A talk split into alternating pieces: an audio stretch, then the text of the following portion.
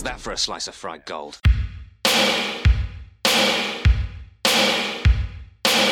You think this is a fucking costume? This is a way of life. I'll be back. There's a flesh wound. I'm not gonna hurt you. I'm just gonna bash your brains. Take your sticking paws off me, you damn dirty ape! I'm sorry, Dave. I'm afraid I can't do that. It's alive! It's alive! It's alive! I guess everyone's entitled to one good scare. Well, hello, and welcome to. Recording? Yeah, I'm recording. It doesn't say record on my. Yeah, he's been recording the whole time. Or well, not the whole time, but like Why else would I say well hello if I wasn't actually recording? I don't know. I'm talking to you what- guys. I'm talking I to the know people. What you're doing, Gary? All right. Well, hello to the people. Please forgive Justin. Welcome to Cinema Shock, the podcast exploring the stories behind your favorite cult and genre films. I am your co-host, Gary Horn. Hey, I'm co-host Justin Bishop. I knew we were recording the whole time. Don't worry. Oh, it was a, it was a bit. That's what it was. Uh, and we're joined today by uh, a, a writer you guys may have heard of. He also does some stand-up comedy. He also c- hosts a, uh, a podcast called Computer Resume. It's a podcast that uh, explores the entirety of Star Trek in chronological order. Uh, it's a big hit on all the podcast platforms. Uh, welcome to the show, Mr. Todd A. Davis. Thanks. Thanks for having me on, guys. I'm super happy for your success, Todd. I think I was looking at the charts. It's like what number three now in uh Star Trek podcast hosted by Todd. Uh, yeah, yeah, yeah, yeah. That's yeah, that sounds about the right. Third, the third most popular Star, Star Trek podcast hosted by a Todd. Yep. Well, welcome to the show, Todd. Anyway, Yeah, hey if- guys, if, we're that, doing if that guy, um, if that guy from Scrubs, the Todd, actually The starts a Star Trek, if he actually starts a Star Trek podcast, I'm fucked. Oh yeah, no, it, would- it would Yeah. be way better, honestly. Yeah. Like, uh, Oh, Oh, well, anyway, guys, this is week three, right? Week three of our Tobe Hooper series, the tragedy of Tobe Hooper. How are you guys enjoying it so far? Gary, I was going to say you might as well throw it to me on that one. Uh, Yeah. I'm having a good time. I'm a fan Yeah. of Tobe Hooper's, Uh, yeah, yeah. and more so than I even realized. I had never seen Eaten Alive. I knew I liked Texas Chainsaw, but it's one of those movies I like more every time I see it. I appreciate it more, and uh, even this week's movie, I'm I'm all right with. I've really enjoyed listening to interviews with Tobe Hooper because he is the most chill human being on the planet. Nice. He He's really just is. like he he he, gives n- not a single fuck. Like you can just tell, like in every interview, he just like doesn't want to be here. It's like I'll talk about this, but I'm not going to be very enthusiastic about it. I love it. I really love him. I think, eh, but by all accounts, he's also like the sweetest dude. Everyone who's been on set with him. I mean, I know we we talked about the people on Texas Chainsaw thinking he was kind of out there, but everyone else talks about how sweet he is and how how nice of a dude he is. I was, uh, watching one today, as a matter of fact, that uh, you know, uh, as as he gets older, that smoker's voice really starts kicking in. Oh yeah. uh, he, uh, but somebody asked him about the Texas Chainsaw remake, and uh, I love he's so chill. Even like the joke, like it, the so he says this thing, and the people are it's just like silent, like they're not sure if respectfully they should laugh or not. But what it is is they're asking him about the remake of Texas Chainsaw, and he's like, "Yeah, I watched it. I, you know, there was, I guess the best way to tell you is." there's a scene where the camera is following behind Jessica Biel and it's a close up on her ass and you know it's Jessica Biel and I would pay for the ticket just for that shot but everybody's just like kind of quiet and he's like but anyway the context of it wasn't the same and I think that was its problem was all right, Tobe. Oh, that's I kind of dig you. I love him. I love him. So anyway, so the success of Texas Chainsaw Massacre, just to give you guys a little recap on some stuff we've talked about on the last two episodes, uh, that success led to a three picture deal with Universal Pictures for Hooper and his collaborator Kim Henkel. But that studio contract would not quite pan out the way that the filmmakers had hoped. First, as we discussed last week, they had to fulfill their agreement to make Eaten alive. But even after that, things never really panned out for them at Universal. And of course, with deals like the Universal one, just because you have a three picture deal doesn't mean that they have to make three movies with you. They don't have to make any movies with you. They're, they are not contractually obligated to actually do anything. It's basically like a first look thing where if you're going to make a movie, they they get first dibs at it and then they can either decide to go with it or to pass. And sometimes they can even if they pass, you can even go to a different studio. It just depends on how the contract is. But uh, that's kind of what happened with them. And it that the contract did end up getting their feet in the door of Hollywood, though, uh, which is kind of what they were looking for. And it also left, it also led to a friendship with a very important collaborator, William Friedkin, who uh, we discussed a little bit last week. Yeah, this the sad part here is this is the last time that Hooper and Henkel would work together was on Eaten Alive because they started off, you know, becoming friends and and they they tried together, but you know when when Eaten Alive didn't do so well, they they'd keep trying for a bit by doing what you're supposed to do and not letting the film's failure distract you. They tried to just focus in on working on other stories and they started showing some to even to William Friedkin, who, you know, like you said, they were really tight with. And they got lots of encouragement from Universal execs during the time. Then um, one morning, Friedkin invites Hooper and Henkel to the screening for his new movie, Sorcerer. And so they all attend in the afternoon with like literally the whole room, other than them, are just Universal executives. So to hear Henkel tell the story at the end of the screening, uh, that they're all attending, there was just utter silence. This is his quote utter silence. no one spoke. Everyone just filed out. It was so cold, just an utter disaster. So Billy Friedkin just kind of disappeared overnight, and we were left without any support there on the lot. Sounds like one of my first times doing stand up. Jesus. but yeah, I mean, he's just gone, like just immediately. William Friedkin's out, and this still didn't stop them. By the way, they they worked on and they found a couple of properties and started pitching them to Universal. Hooper's favorite was based off a fairly unknown novel called First Blood, and uh, Hooper Wait, loved that that that first blood. That First Blood. and, uh, yes, I cannot the one that imagine a Tobe Hooper first blood, or maybe Yes. I can. I don't know. It, might, it probably would have been awesome. it's interesting. It's an interesting idea, but it, it was definitely that first blood, the one that would later, you know, revitalize Sylvester Stallone for the rest of his, you know, career. And uh, Hooper loved the story. He really wanted to adapt it, but he was not getting a response from the studio. According to him, quote, I didn't realize at the time that I'd already been pigeonholed as a genre director. Uh, this is when the realization hit that once Friedkin was gone, to quote uh, Joe Bob Briggs's obituary for Hooper, he said, uh, their three picture deal was now a zero picture deal. Uh, the contract was just allowed to expire and they were left out in the cold. Yeah. So things were not looking great. So they they they had the disappointment of Eaten Alive, which, as we know, was not really the follow up to their instant classic Texas Chainsaw that they wanted.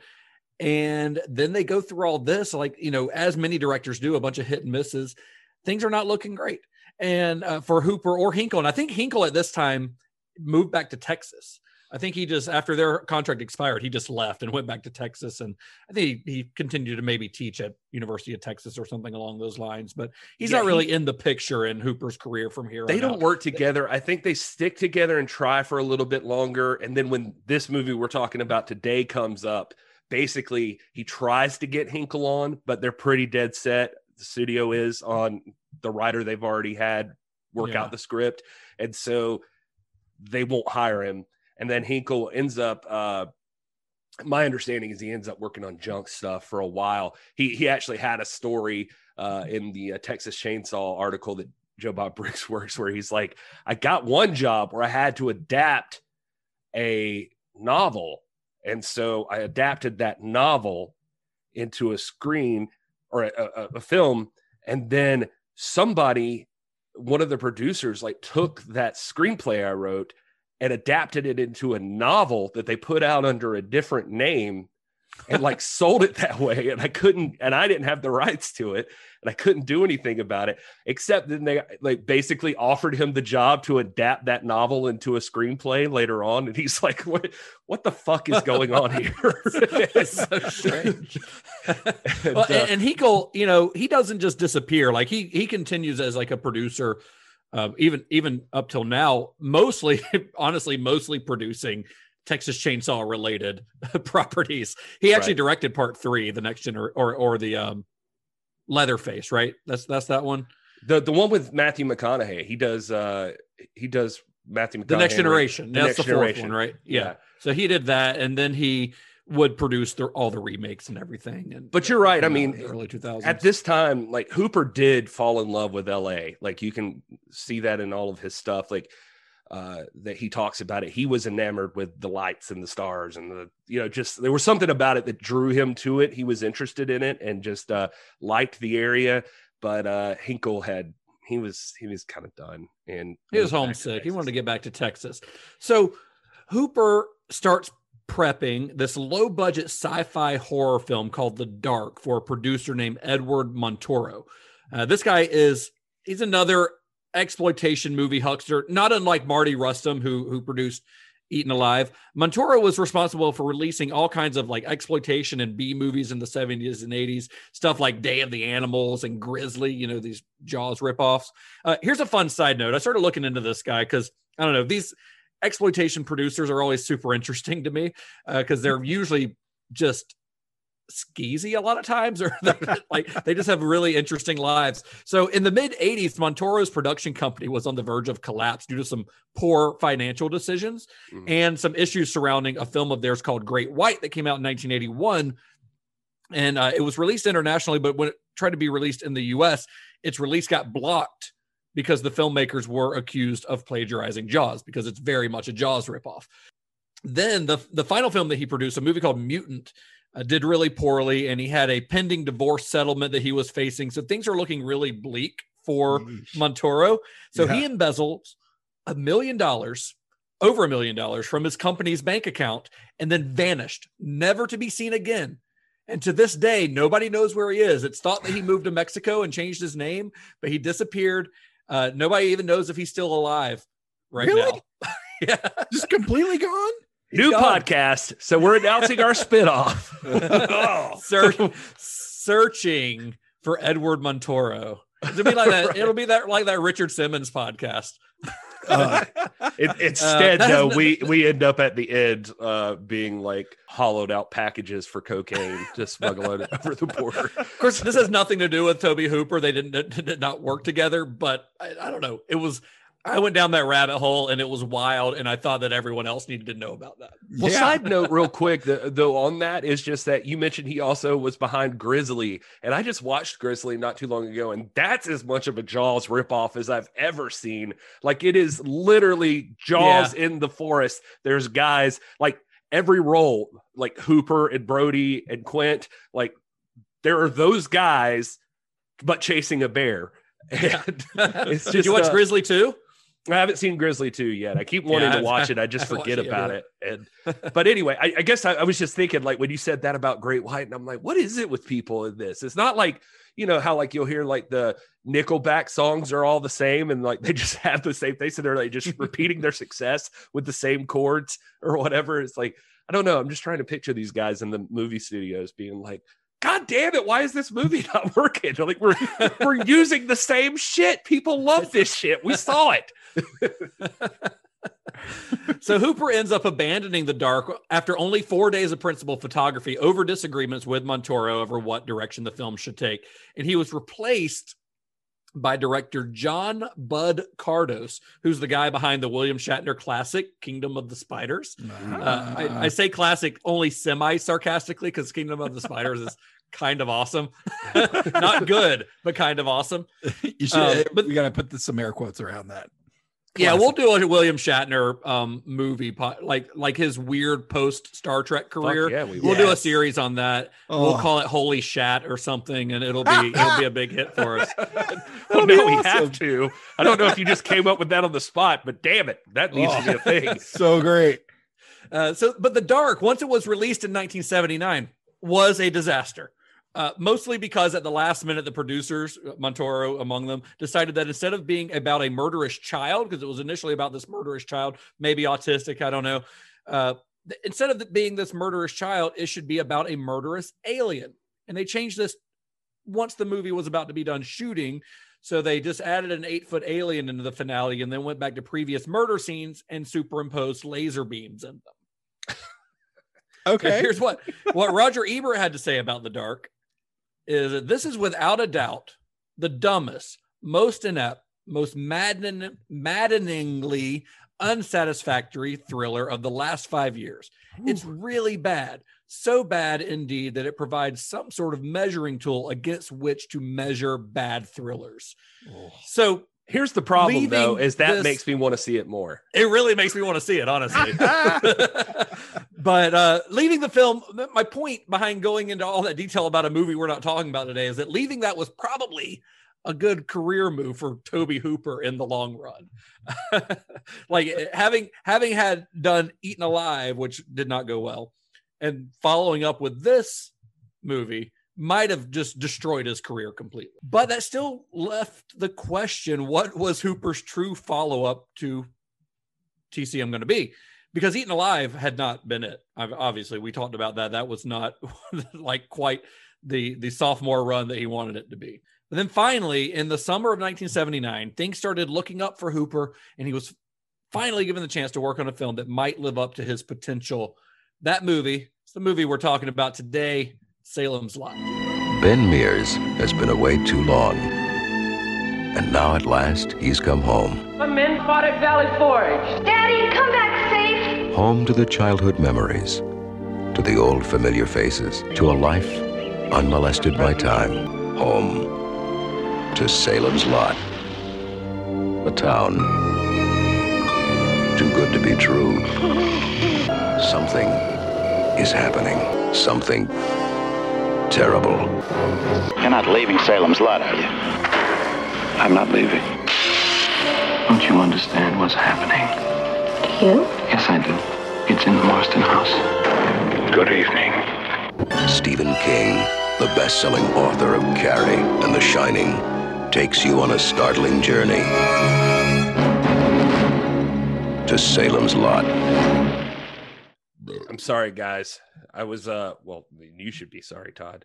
Um I was gonna say, excuse me. I was I was trying duck. to look up uh the dark on IMDb, and so that that just uh I, I will say if I have to do like the dark and it doesn't initially come up, and then I have to click on search all title results, and then finally get there, it's like page four of Google search. Like like, Well, The "What am I Dark is also here?" like the most generic title for a movie of all time. Yeah. yeah, That, that's true. uh, along with Eaten Alive, honestly.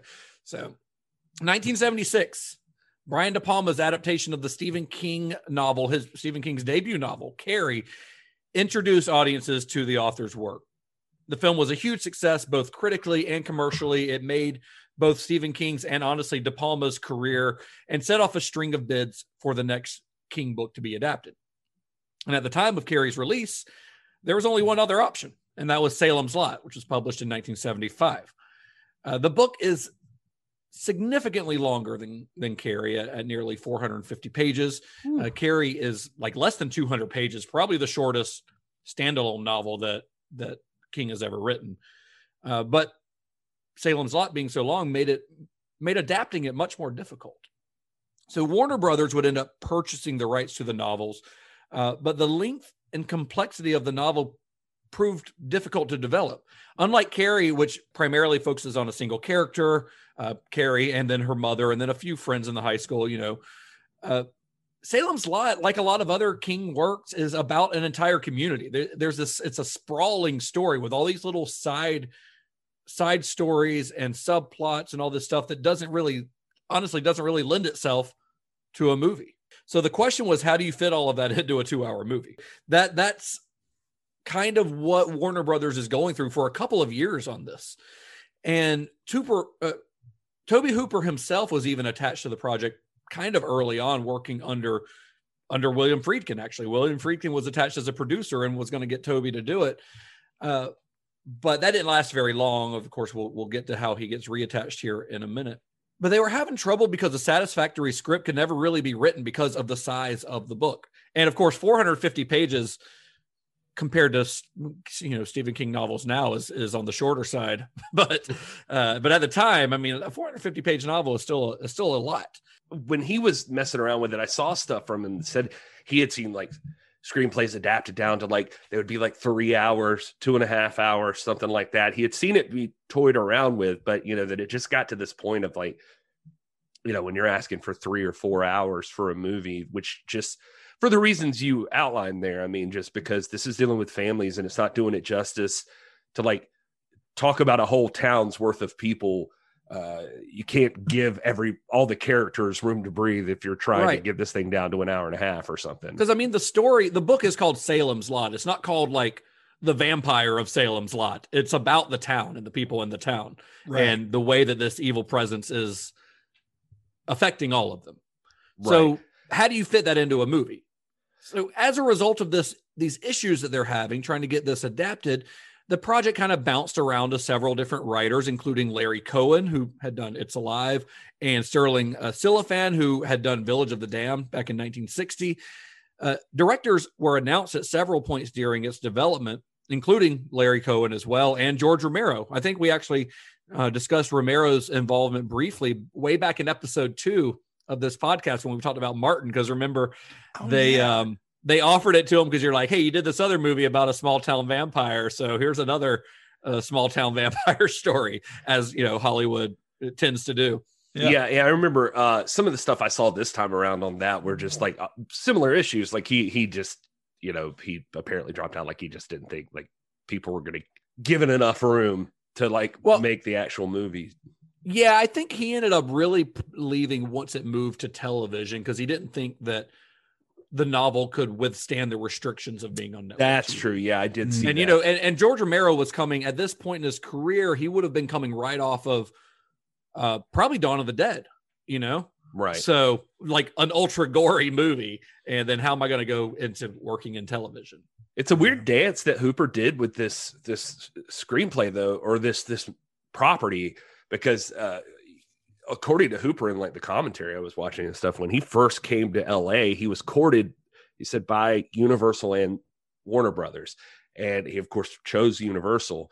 Um, oddly, though, he says it was like Salem's Lot was something he was a fan of. And the book, the book, yeah, the book. And um, the Universal execs during this time he was in Universal had initiated like helped introduce them to the property, like to to like him and Friedkin to Salem's Lot as being a possible thing, like making the right connections and so on. Uh, he and Friedkin were like really into it. Uh, Hooper says he dug Salem's Lot because he never cared for vampires before re- reading this book, and uh, he said he he always got like Frankenstein, but he never understood Dracula. But in Salem's Lot, Stephen King seemed to like capture how much of a monster the the vampire is as opposed to a story like Dracula. But anyway, Hollywood's a really shifty place, and he said he just finally kept getting told like some people in Universal set this up, but then later on, like mid-level execs in Universal would be like, "This is not going to happen," or not everybody is going to sign off on this. Like you're, it's just it will just stay in limbo for forever.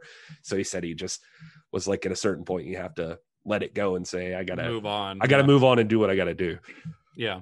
Then we get a guy named Richard Kobritz who comes in. Richard Kobritz was a young producer who had just had success with a made for TV horror movie called Someone's Watching Me. Have you ever seen this movie, Gary? I have not seen this. Well, yeah, I mean, I know who it's by, John but, Carpenter, but. I've never seen it. Yeah. it's directed by John Carpenter. It's actually the movie he made right before Halloween. He shot it right before Halloween, although it actually aired about a month after Halloween's initial release in, in November of 1978. But Someone's Watching Me had been a ratings knockout like it was like made for TV movies were very very big in the 1970s. And there's a there's a whole subgenre you could go down uh, talking about made for TV horror movies of the 70s because it, it, was a big thing. And someone's watching me was very successful, and Richard Kobritz was eager to repeat that success.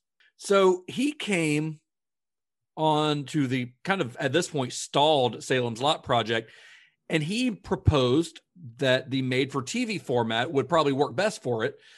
because and, when he said that he he's like you know what we need to do we need to put this on tv but we don't need to do it as like a made for tv movie like we did with someone's watching me this needs to be a mini series that runs for four hours so that you could really encompass the entire story that's what the studio decided to go with and Kobritz now has to find a director and he starts screening horror movies looking for a director that kind of pops out. He was reportedly uh, really unimpressed with Phantasm, which had just come out. Yeah, that's bummer. yeah, it's kind of a bummer. I mean, can you imagine a Don Coscarelli um, directed Salem's Lot? It would be weird. Yeah, I mean, I could, get, I could, I feel like he's got the, I don't know, the feel for something like that. Like it Yeah. could work. Yeah, he also apparently like thought that Larry Cohen, which I, I thought was interesting. I just saw uh, something from Hooper at some point. I read that Hooper said he thought that the Larry Cohen script was garbage. Like he, like that, that was his quote. Like That's this is- unfortunate. This is. This I mean, is- I have, I don't know anything about that script, but I'm a big Larry Cohen fan. But so what, once Kobritz watched Texas Chainsaw Massacre, he knew that like this is my guy. This is who we got to get to do this movie. So once again, Tobe Hooper is involved in in this project, and at the time that the at, that Salem's Lot is offered to him, Hooper was just on the verge of signing on to direct a low budget quickie called the Guyana Massacre. And I don't know much about this movie. I tried to see if it had been made, and I, I couldn't find any, any evidence that it had. And I don't know for sure that it has anything to do with Jim Jones and the Jonestown Massacre because that took place in Guyana. Uh, but I have to guess that it did, right? I don't know what else a movie about well, what that title could be lucky. called. I watched the commentary and it 100% was about Jim Jones and the It was about Jim Massacre. Jones. Okay. Yeah, he he talks about it a little, just saying that at this point he was in Rome and uh, there were producers there that were trying to make this movie. And Yeah. he said that he got really uncomfortable actually reading the stuff they had down for like what they wanted to do. He said it was darker than dark was his quote, and he uh, said he kind of didn't want anything to do with it, uh, which is fun coming from Tobe Hooper. But, yeah. Yeah. this But, is uh, too dark for the guy who made the Texas Chainsaw Massacre. what really sealed it for him though is he said then the death threats came like he said his agent kept calling and said you're getting death threats and so is Wow. everybody who's uh, even close to touching anything involving this so he said i just had to get out of there as quickly as possible and Death, that, th- death threats from whom? I i don't know um he didn't specify Maybe but- I mean, a lot of people's family members died at Jonestown, so you know Okay. maybe they thought they were exploiting. I mean, they were. These, these were exploit Italian exploitation filmmakers. That's they were exploiting those people's deaths. Yeah. You know, Yeah. well i was just gonna say lucky for him Kobritz called and yeah, Uh, and so yeah, he said that meeting was as That was his out. yeah, and that was his out. It was as fantastic as any meeting he'd ever had because the guy, like, he's like, I've seen this before. Here's my vision. He said Kobritz immediately was like, Yeah, me too. And uh, was just like, and it was just like a. He said he pitched it to him it's like this Hitchcockian film language. Uh, examples he gave were like characters walking towards the screen and their view shifts, and then it goes into a POV shot. And uh, the look of the Marsten house with unfriendly angles, kind of like the Psycho house, etc. And uh, so, according to uh, Hooper, then Kobritz was like, "I kind of dig this. I got to make some calls." And uh, I, I just thought this side story was interesting because now I just want to go to this place. He said there's this place called Musso and Frank's in Hollywood, and I had never heard of this, but apparently a lot of directors and writers go there. And there's a, a special booth in the back where you wait next to a phone um, while you're eating. And he actually read Salem's Lot again while he was sitting there. And you just wait for the call to see if you got the job. And uh, yeah, and then that's uh, he got the call, Nice. and so he got it's just the a bunch of very anxious looking filmmakers sitting around a room. yeah. Now, But- Judy, I'll have another cup of coffee. I know it's my seventh. Just bring it. Bring the coffee, Judy. I just uh I, I- I thought that story was interesting. Just like uh it makes me want to go there and like us get a picture like in the booth that Hooper would have waited in. But uh anyway, um he said that just to throw this in there, he said that Kobritz was absolutely the best producer he'd ever worked with. And he said that only time he'd ever intervene, and he would sometimes, but it would be to add shots, which for Hooper, he says worked fine for him because he had never done TV before and it was a different medium and and it's not a style he's familiar with. But he he had a quote in that commentary that I liked. He just said, if if all of my producers had been like Richard Kobritz, I would have had a blessed life. and Wow. uh, Nice. That's awesome. So Hooper signs on to do Salem's Lot after this meeting with Kobritz, and he, he signed on knowing that it was probably going to be a pretty difficult shoot. Uh, and it would prove to be the biggest challenge of his career to date. I mean, he, he had just 37 days to shoot. He, he he had about six weeks of prep time, but he had just 37 days to shoot a four hour screenplay that featured more characters and more locations than Texas Chainsaw Massacre and Eaten Alive combined. And 14 of those days would be spent shooting on location in the small Northern California town of Ferndale. And the, the miniseries had a budget of about $4 million, which is a huge sum compared even to Eaten Alive, which, if you remember, itself was about 10 times the budget of Yeah. Chainsaw. Um, to put that in perspective, the cost of the Marsten house, the Marsten house was a mock up exterior and then an interior set. Uh, the the cost to build the Marsten house was about the same for the entire budget of Texas Chainsaw Massacre. Wow. Holy crap. which is is crazy. Yeah, to think about. And the Marsten house had to be built because they could not find a suitable house, one that resembled the house from the book in this little town of Ferndale. So they essentially built a facade. Uh, production designer Mort Rabinowitz, he designed it. It- It's this facade that goes over like an already existing house that's up on the hill so that it had that looming look, you know, over the town that they wanted. Uh, and then to make matters even com- even more complicated, when Hooper was shooting this, he had to create two versions of the film. One had to be suitable for network television, and it had to be able to be given a pass by standards and practices at CBS. And the other, with more graphic violence, would be created for a theatrical release in Europe. So he's essentially making two different versions of the same movie at the same time, which is kind of nuts to think about. Yeah. yeah. that you have to know that there's a way to edit this into two different movies. Yeah, yeah, and and and one is much shorter than the other. Well, one's an over an like an hour shorter than the other one. Right. Eh, so the rush production schedule required Hooper to knock out something like 30 to 40 camera setups every single day.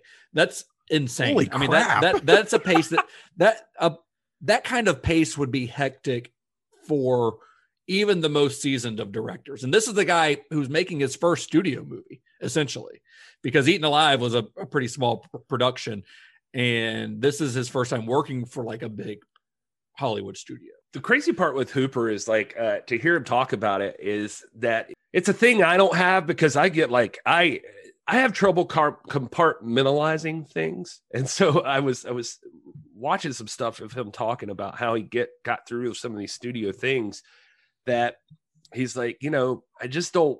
He's like I have a list, but I'm always good at being like I don't know what's on the rest of that list. I have this thing I have to get done. And if I'm looking at that, I can't pay attention to this. So all of my focus immediately goes on complete this as quickly and best as possible.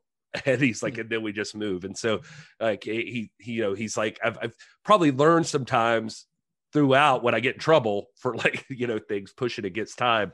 But uh, you know, he he he has this ability to it seems like to to focus in on what he's supposed to get done that house he, he talks about the Marsten house that they they had like somebody in uh universal or somewhere or warner brothers like come on and be like we've got this perfect spot on top of the hill.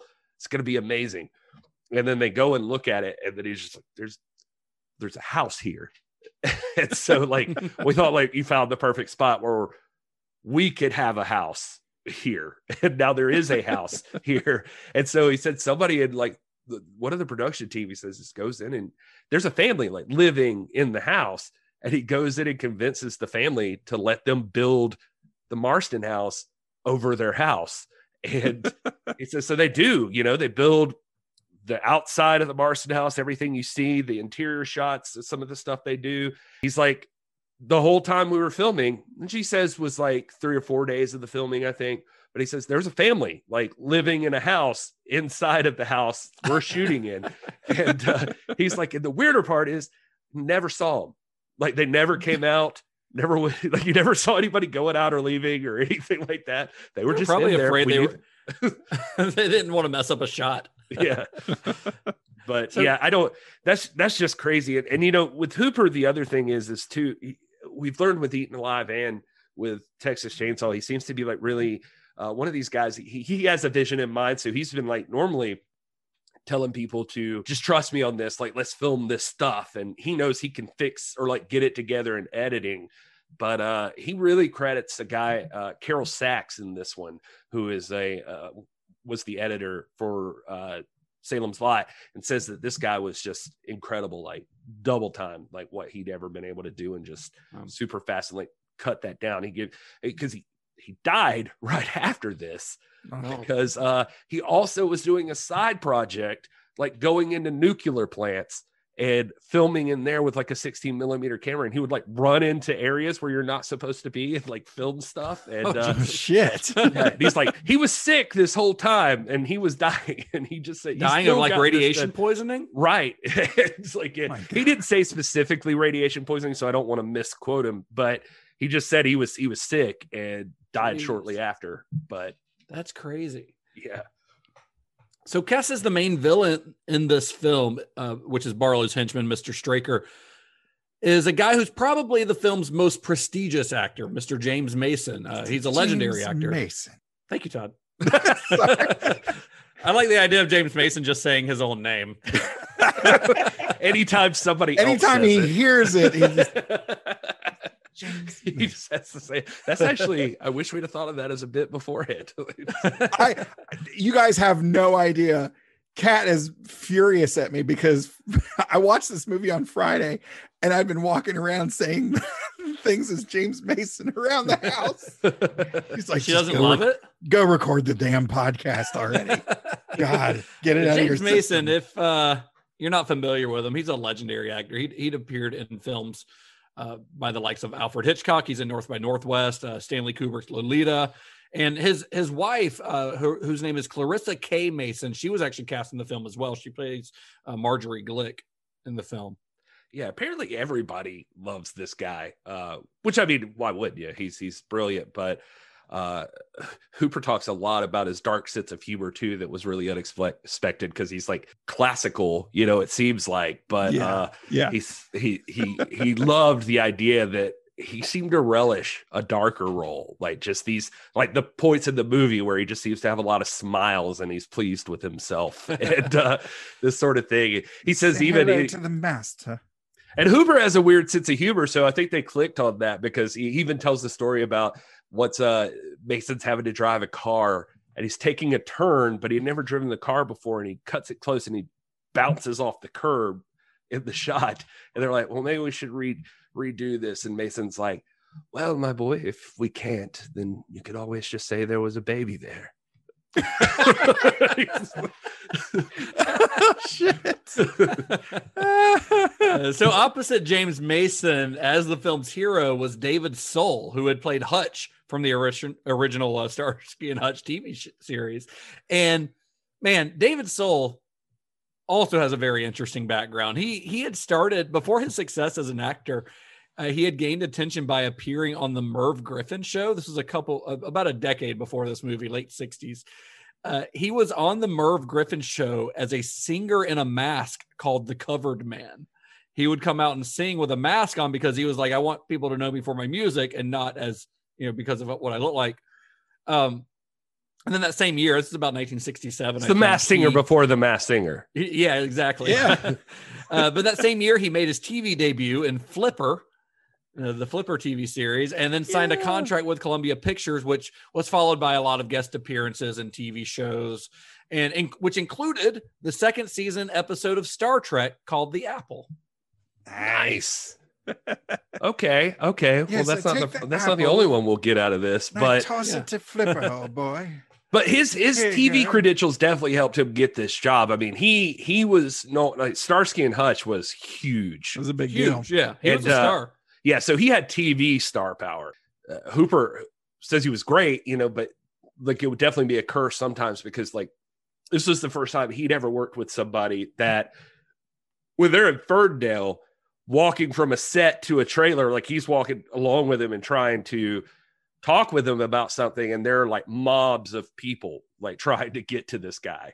And uh, he was like, "This is the first time I've worked with like like that kind of celebrity on Wow. set." It was just uh it was it was really crazy. And other members of the cast included uh, Bonnie Bonnie Bedelia, who is uh, John McClane's wife in Die Hard. Yeah, she is. She's also a Culkin, by the way. Uh, She's Yeah. a Culkin. yeah, Yeah, she's, a Culkin. Wait, Yeah. and it would, in what way? She's a she's she's like the sister of Macaulay and Kieran's. She's a, Dad. she's their aunt. Yeah. she's their aunt. Interesting. So anyway, she plays Susan. Uh, Lance Kerwin plays Mark Petrie. Kenneth McMillan, who uh, is in David Lynch's Dune, is the only other thing I know him in. He, he's the constable. He's really fun in this. Uh, Julie Cobb is Bonnie. Fred Willard as Larry Crockett. I love Fred seeing Fred Willard. Willard God, he this. looks like a kid. Yeah, Oh, he is. so Uh, young. I've been watching Modern Family, and like he, uh, we have two. yeah, and he Is he on gets- there? He Yeah. is. He he plays uh, Phil's dad. So he's in a, he's in several episodes of Modern Family, and but but by the last season of Modern Family, you can see him getting more old and frail. You know. Yeah, I remember seeing him in that Netflix sketch comedy series that came out last year, and he was looking pretty pretty old at that point. Yeah, but here he had he was just like just starting out. Like he had done like some I mean, he had done stuff, but uh I, I think Hooper said that he had uh Kobritz had seen him in this show Fernwood Tonight, and uh he was he was Oh on yeah. I've, I've watched clips of that show. There's a really great. Um, it's like a it's like an interview show, right? Like a kind of Yeah. late night, yeah, yeah, talk show kind of thing. right. Um, there's a really great interview where they him and the other guy who's in his co-host interview Tom Waits, and it's h- pretty hilarious. That's awesome. yeah, he said he saw him on there and just like he he knew like right when he saw him, he's like he would be perfect as like this real estate like skeezy guy. Like he he just Yeah. he just seems like he'll have it. And uh Hooper, by the way, says that he Fred Willard and David Soul actually became like lifelong friends. Like they were Really? friends for years up until the end. So uh but yeah, I just thought that was kind of cool. Julie Cobb, for just so we could add to this, uh, she plays Yeoman Leslie Thompson in Star Trek, the original series, Mhm. uh, in the episode By Any Other Name. Um, It's also season two. yeah, she's the first red skirt to die. Yeah, the only uh, in the original series. Yeah, that's true. Yeah, actually, the, the She's- only yeah, she's the only. her ex husband is James shirt. Cromwell, uh, who was later on in Star Trek. You know, Yeah. so And she she later became known as one of the stars of Charles in Charge. So she that's like kind of her main claim to fame. But Um, yeah, she's another Star Trek alum. Oda uh, Weasel or whatever his real name was, and, and Ava, uh, they were actors, uh, Elisha Cook Jr. and Mary or Marie Windsor, and they were cast uh, together as husband and wife as a reference to the Stanley Kubrick movie, The Killing. Yeah, 56. which they're both in. Elisha Cook Jr. is also in um, Rosemary's Baby. Oh yeah, that's right. One of the he's one of the Satanists. Yeah, I, and I love the cast of this movie. I, I this is the first. I think this is really the first film. I mean, it's only the second filmed adaptation of a Stephen King novel, but this is the first one that has that like Stephen King New Englander spirit. You know, Oh uh, yeah. because most of the small towns in King's books, like Castle Rock, uh, Jerusalem's Lot, or it's just called Salem's Lot in the movie, but Jerusalem's Lot in the book is filled with like a bunch of kind of working class, like blue collar types, you know, thick Maine accent, especially like the constable. He's really laying that accent on. I love it. Uh, it- he's second only probably to old, uh, what's his name, Judd from the original uh, uh, Pet Sematary. Right, That- right. Uh, well, you know, and- one of the things that that Hooper seems to respect about King, and I think you can tell from this that he he really does respect Stephen King and what he's doing. But the he he talks in some stuff I've seen about how Stephen King didn't take time like wherever he grew up at and whatever he was and like how he developed his writing style he never took time to like explain himself or like why I'm, I'm trying to think of the words he used but he was just like things just are the way they are and there's no apologies. There's no like extra explanation needed. It's just like things work because he says they work. And Yeah. uh and, and just he he really appreciated that about Stephen King and I think you get that from from this thing this like New England town it's set these people just take on these roles and uh and and you know there was some discussion about you know if you see Texas Chainsaw to Eaten Alive to this movie Tobe Hooper almost seems you you might not I mean to me know that this is the same director Oh And- yeah, yeah. It's stylistically very different. Yeah. and and he and I've seen interviews with him talking about that where it's just like he just says like it was in that spirit of the Stephen King thing that we just did this one because we're honoring what's on the page and it's that it's like the most well-oiled cast I've ever had and like the budget and the he's like I don't know he's like maybe there's there's parts of it maybe there's the fire lit under my ass for like the speed at which we got to get it done or whatever. He's like, maybe there's different parts of my vision coming out. He's like, but I don't, he's, he's basically saying, like, I don't know that that was ever intentional. It just circumstances were different. So, like, a different thing happened. Yeah, I saw that uh, James Mason insisted on oiling the cast himself. Right. Which Which, seems you like know. something he'd request. Like, that's, Yeah, that's yeah. part of his, uh, I yeah, mean- that's part I of mean, his that's contract. that's dedication. That's in his the pro- rider. Yeah, it's you know, and really it adds to the project. You know, it just the whole vibe changes, and you know, you really hit your stride once you're oiled. Well, to clarify what he's talking about there is that the uh you know this is like these are working actors. These are all experienced like steadily working actors as opposed to every other movie that Tobe Hooper's ever done up until this point where it's been like thrown together cast of people just hoping to get a job. Yeah, yeah. Right. And and he strikes oil so, uh, sometimes, you know, with with strikes oil. but I was gonna like say, uh, Did you know James Mason actually drilled for the oil himself? but like someone like uh, uh, Robert Englund, you know, you get lucky and Right. find Yeah. someone who is looking for a job who's also really, really good. But in this one, yeah, he's got all these great little like they're character actors, but they are mostly character actors who've worked in in television. Well, and, But- and Eaten Alive, not to take away from those people, but those were also people he like grew up idolizing, or that, that, Sure, you know, yeah. but their careers were like on the other side, I guess. Yeah. And I like that the the length of this because they did go with the mini the miniseries route. They're able to let these little side stories breathe because the the, the side stories in this are pretty compelling. Uh, you've got like uh, George uh, Dzundza's character who's trying to catch his wife cheating with her boss. You know, that's a fun little side story. It is. Yeah, Yeah, it- intense. It, adds like a different layer of intense. it adds a different layer of intensity it adds it adds a little bit more friction and it adds color to the story and, and kind of fleshes out this town but it also kind it also factors into the a plot of the movie because he gets a couple of other guys to take his route take his truck to pick up barlow's crate. And then one of them becomes a pretty important vampire later on in the story. But it also kind of speaks to the idea that's I, I guess kind of further explored in the book but a little bit in the movie that there's something truly wrong in this town. Like uh, there's like a rotting heart at the center of this town. And and it's not it could be because of this kind of inherent evil that ben mears talks about that sort of inhabits the barlow the Marsten house. Mm.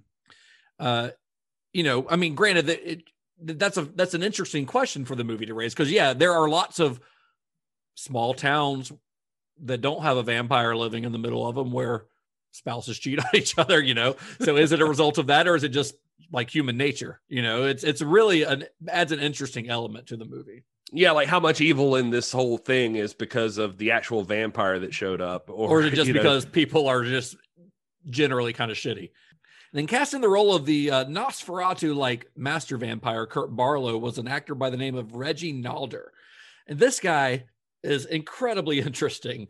Uh, Nalder was an Austrian actor. He got his job, he got his start kind of working in cabarets originally in Austria, but then he moved into uh, cabarets in Paris in the 1930s. But he's most well known for his work in Hitchcock's 1956 version of The Man Who Knew Too Much and as Barlow in Salem's Lot. These are kind of his most high profile uh, movie gigs. This guy, Also, like he was also in Star Trek: The Original Series at one point. he was, yeah. He is in um another season two episode called Journey to Babel. He played an Andorian ambassador. I guess there was Oh, just like got a the blue- thing where it's like if you're on TV yes. right now, we got jobs for you. Just like we'll just keep moving you around. yeah but this guy you start looking into his past and like he's eh, kind of purposely keeping his a lot of his past a secret it's very, i don't know if, i don't know why uh but it's it makes makes him an interesting character to me just because like he's so mysterious and Mafia ties. uh, well he's in austria so probably not Did But- I?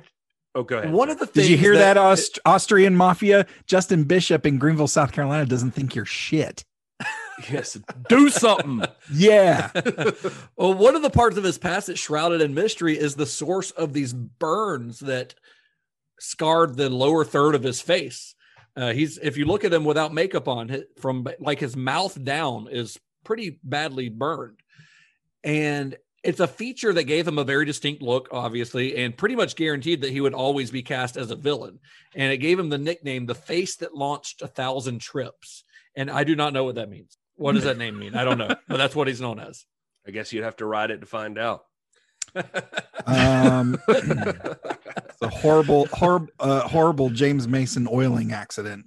Um, And in the years between his appearance in The Man Who Knew Too Much in Salem's Lot, he appeared in movies like The Manchurian Candidate. He was actually in The Manchurian Candidate at the request of Frank Sinatra. And he's in Dario Argento's uh, The Bird with the Crystal Plumage. So the guy's worked in with some really cool filmmakers. nice. Yeah, he, And- he he's so he's he just looks like uh, even Hooper's just like oh he just immediately looked like Nosferatu. Like he just looks like a vampire. Yeah. it's just that's that's easy uh to, to use this guy. I did find the old quote from him that I thought uh it- since he's passed away we'll honor him with a quote that that aged well and that's not sarcasm. Uh this is back from I, I don't even remember what year this was, but this is well before anybody would have thought this same thing. He said, I hate working with Bill Cosby. He is a pig. I met him in Rome where I did an episode of I Spy. Bill Cosby is rude, arrogant, and very untalented. He walked right by me on the set as if I was a piece of furniture. I tried to be polite, but he made it impossible. I Wow. was sort of like, wow, you know, if There you you were go. around now, you would have you would have seen your uh your uh your thoughts revealed on the public stage. And so uh just to Well, pass that on to you, Reggie Nalder.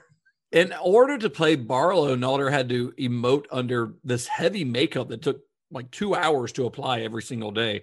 And when he talks about, he, he was interviewed about making this movie, he said, uh, quote, the makeup and contact lenses were painful, but I got used to them. I like the money best of all. Yeah, he said, Yeah. uh, you know, Hooper described it. He was like, it was just funny. Like he was, he was, he said he was always in good spirits and all of that stuff. But yeah, just said there were so many like prosthetics going on with that guy. Just the, I like you mentioned the contacts, but the the nails. He said that like he'd just be in the middle of trying to do something serious and like his nails would fall off or something like that. Like it would just be like he was like he was always losing nails. Like it, uh, that was like a, a running gag on the set. Well, the makeup effects were created by makeup artist Jack Young, whose previous credits had included The Brood and Apocalypse Now. And those were actually just his like most recent credits. Those are the movies he made like right before Salem's Lot. But Jack Young had been working since like the late 1930s as a makeup artist. He'd done movies like uh, Murders in the Rue Morgue and Walking Tall. In fact, his first movie that he ever worked on, he was uncredited, but the first movie that Jack Young ever worked on as a makeup artist was The Wizard of Oz, where he applied the makeup to uh, the Wicked Witch makeup to Margaret Hamilton. Wow, that's a Hell cool. of a movie to get your start on. Yeah, a little bit of cinema history, like So- legendary cinema history. Yeah. And with these glowing contact lenses, uh, fangs, and this skull like headpiece, the visual style of Barlow, I think, remains pretty iconic, but it was also one of the film's biggest divergences from its source material. See, the if I don't know if you guys have read the book, I haven't read it in many, many years, so I'm by no means I haven't. I mean, I looked but- up notes to find the differences, but yeah. yeah. But it's generally the same story as King's novel, but it does take a lot of liberties with the material, with a lot of the characters being combined or sometimes deleted altogether, uh, as have some of the novel's subplots. And Richard Kobritz was responsible for a lot of this. He added several changes to the script. The script was by Paul Monash. Uh, one of Kobritz's big changes was transforming Kurt Barlow from this cultured and completely human looking villain into a speechless, demonic looking vampire. Uh, when he was explaining this, and there's a really great uh, issue of Cinefantastique magazine that came out right around this the time of this movie that the entire issue is basically devoted to Salem's Lot. And in talking to them, he said, we went back to the old German Nosferatu concept where he is the essence of evil and not anything romancy or smarmy or, you know, the rouge cheeked widow peak Dracula. I wanted nothing suave or sexual because I just didn't think it'd work. We've seen too much of it. The other thing we did with the character, which I think is an improvement, is that Barlow doesn't speak.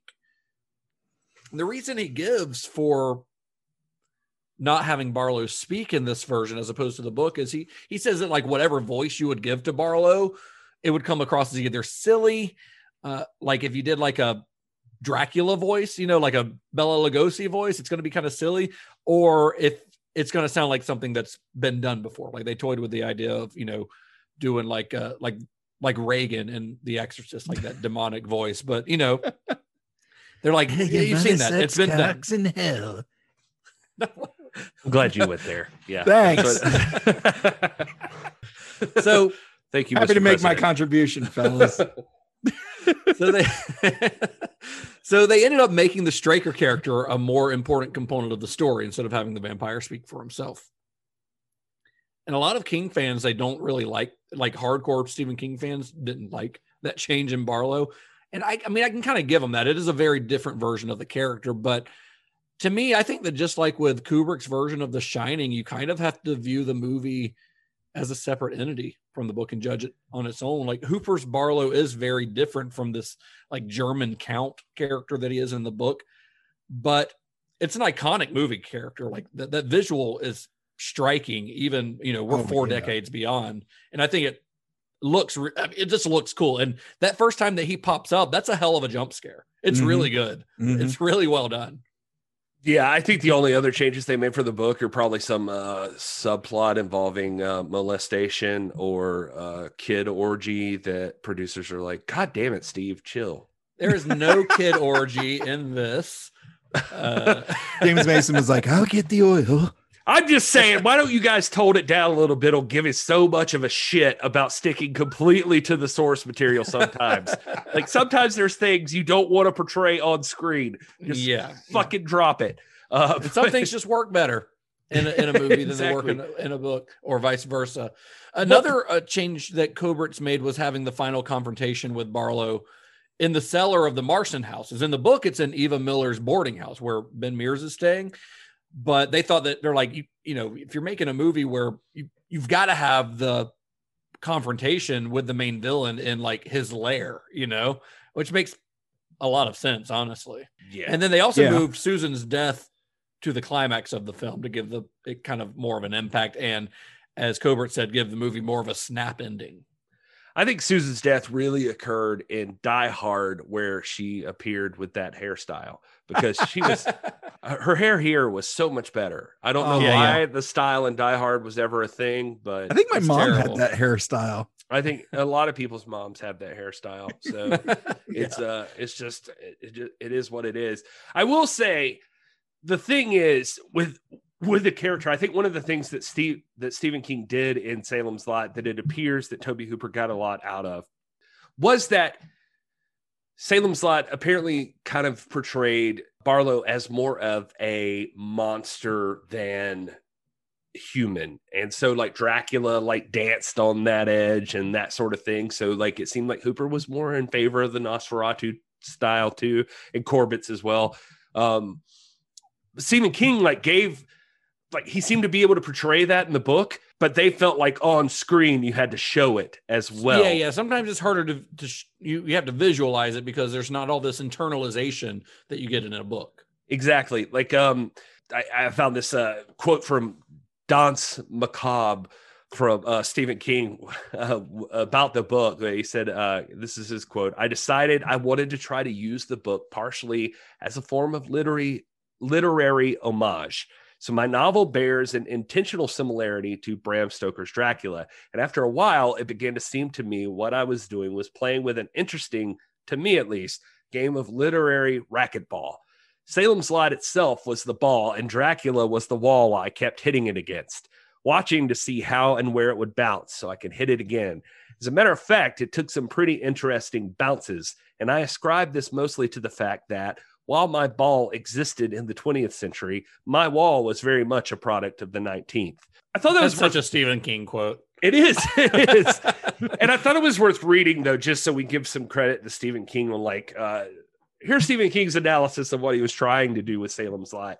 Back to what we were saying, yeah, I think Hooper and Kobritz really wanted to portray this thing as like you've only got so many so much time and like people can bitch all they want to fuck man they got four hours here or Yeah. three hours or whatever it is to work with making this story works get cut them some slack that like if you want this to be a film that you can watch uh th- you got to wor- work within the parameters sure we all work wish that people would just throw money at your favorite story and make it work however you wanted but like like you said like with kubrick you're trying to make it for the screen i don't know I, I think with this one especially i got like more of appreciation for that that i'm like all of these characters i'm like i get it there's probably like some more depth to these characters but this this has plenty of depth to these Yeah. characters that it uses and they i'm trying to think of the wording but they they they had it together on like who they used and how they used them Yeah, it was And- it was it was well thought out the adaptation. I think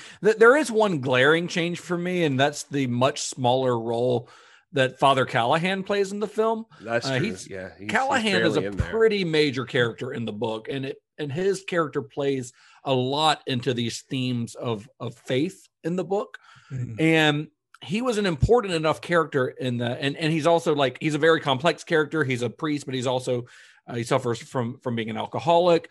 But he was an important enough character that he ended up being a main fixture in King's Dark Tower series later on. Like he appears in multiple Dark series, uh, Dark Tower series books as a pretty a very important figure actually. But here he's like he's kind of a non-entity. Like they go see the priest at one point, and then old Barlow pops his head up, and the priest, you know, is kind of out of the story at that point. Like he's he's barely in it.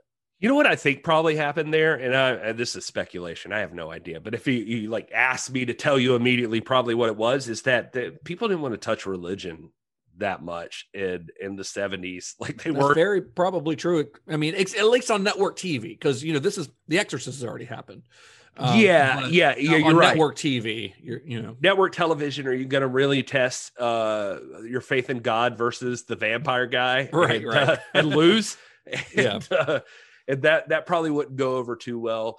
Uh, it- it's the same with like, I mean, you know, he he talks about with uh, Fred Willard the the scene where you know he's cheating and uh, he gets the shotgun on his chest and like moved up to his head, his head, and and I think that that's like a decently intense scene. Yeah. and um and and and and very i don't know. I love the dialogue there even too. It's like see how much self-control you have?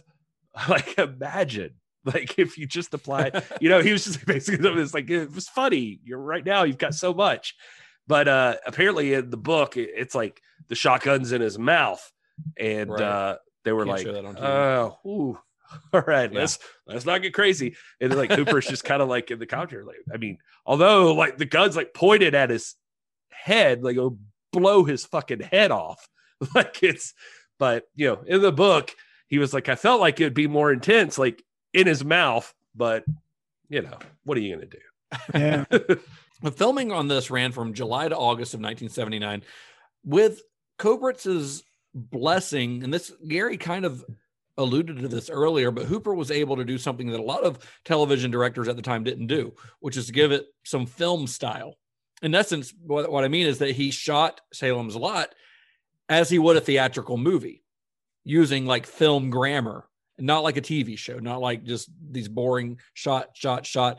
It's like he's using some true film grammar here that you did not at the time. We take it for granted now, but at the time, that's not something you were seeing in a made for TV movie or in TV at all. You mentioned taking this for granted. I, you know, in in case someone's listening doesn't really get the fact that like, hey, like TV and film are, you know, walk closer, sometimes even hand in hand nowadays. But like the TV and film world were very separate back then. Oh, and, oh, absolutely, yeah. And there wasn't stuff like there wasn't stuff like streaming services like Netflix where if you had a big long series, you could do, you know, three, four, six episodes and wrap it all up. This was kind of this was kind of still a new thing. Oh yeah, absolutely. the, the decision to treat Salem's Lot like a film paid off. When the miniseries aired on November 17th and 24th, 1979, it was a, a ratings juggernaut. Uh, critics loved it and audiences loved it. Audiences found it genuinely scary. And in the years following its broadcast, like it has continued to be successful and it's gained a big cult following. People love this movie, even to this day, for a made for TV, you know, miniseries to still be being talked about 40 plus years later is, is kind of staggering. Well, and and yeah, like like you mentioned, I mean, it's shot like a film. You would never know. I, I think you can still throw this on right now, and you would never know this was like a made-for-TV movie. I don't think, except it- for the little commercial break. yeah, Like- okay. You're right. parts, You're right. uh, There, yeah, are those, there are that- those like weird pauses in between it and stuff like that. But like Todd said, I mean, I mean, it's important to know that that that this is a different time. I mean, this is a time where like, you know, the the Beatles fucked shit up like a decade before. You know, like they were. Uh, Yeah. You know, you don't throw, you don't throw extreme violence and vampire. right? You want mama and daddy to be able to watch along with the kids in the living room. They're still not expecting this to get wild, like too Right. wild, like Yeah. Texas Chainsaw Wild or something like that. You know, they're Right. not expecting The Exorcist on screen like for national television. This is a, a unique thing. So he's having to work within these confines, but yeah, man, I watched this movie and I think it, it feels, it still feels cinematic. Like it, it, it does. It, definitely feels, has it feels. that. It does. I mean, there are moments where you get a, some production uh, quality that feels a little TV showish, you know, every now and then. But it's it's not in the way it's shot. It's honestly because of it's it's got TV lighting a lot of times. I think is the big thing to me is that a lot of times it, which is a little more flat and Mhm. a a little less cinematic, but Hooper's still moving the camera and editing it the way that you would a movie. And I, I think this in many ways sets the stage for future King novels and their adaptations. Uh, the, the miniseries model would become a trend for a lot of King novels like It and The Stand. Uh, you know, his, his big long stuff like that lends itself. Hell, even The Langoliers, a short story, uh, was turned into like a two part miniseries. And honestly, the the, less said about The Langoliers, the better. Movie yeah, that horrible. flyer one with the vampire with like There's some really bad ones, uh, but there's, it's still happening. Because I, I, mean, to, I the- used to rent anything for the video store that said Stephen King on it. yeah. I mean, The Stand just got redone on CBS All Access as a Yep. miniseries. Well, yeah, where I was even going with like that that difference is is like right now we can go to CBS All Access and we can watch Star Trek Discovery and somebody drops a fucking F bomb and my old ass is like, can you say fuck on Star Trek? Like, did somebody just say fuck? It's like I don't think I don't I don't think you can do that. And so and I am I am not a prude, I don't think. We make jokes about Star- Pornhub.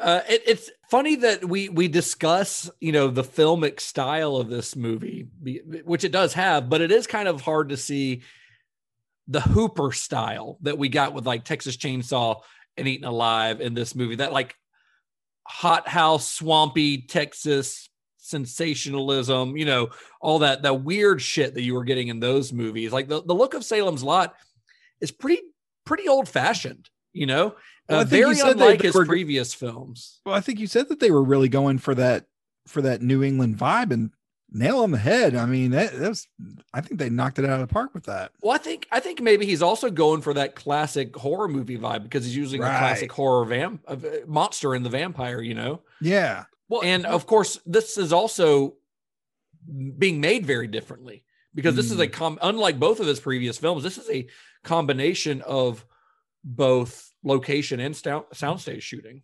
what what I think is amazing about it is like the the the absolute like the parts that like execs, you know, studio execs, I, I did air quotes there, uh, that would be uh most concerned with. And I don't know why I did air quotes by the way, because they are studio execs. That's what they So, are. Yeah.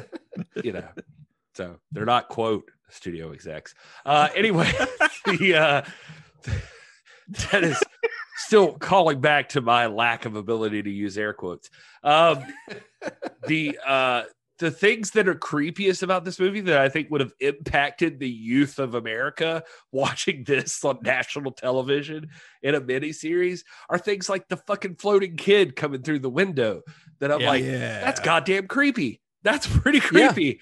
Well, And- that's the thing. Uh, I think Hooper does manage to use like kind of the he gets around the limits of the format and and really creates some genuinely creepy moments and that's possibly the most memorable one Mm. is when little Ralphie Glick as a vampire floats into the bed his older brother's bedroom. It's fucking creepy. Yeah. It really it is. is. And and and you know what's funny is uh hearing him talk about it, he says that like he spent a lot of time on the actors. Like he was trying really hard to be on the actors. And and we talked about this before, but uh Tobe Hooper, by the way, if you if you get a chance to get the Blu-ray, listen to the commentary, he talks a lot about this, just like playing with soul and stuff like that. That he he would say, like he he he admits it. It's the first time I've seen anything with him where he admits it. He's like, he's like, when I'm on set, sometimes I want people to be uncomfortable. So I get in a bad mood and I make sure that they know I'm in a bad mood.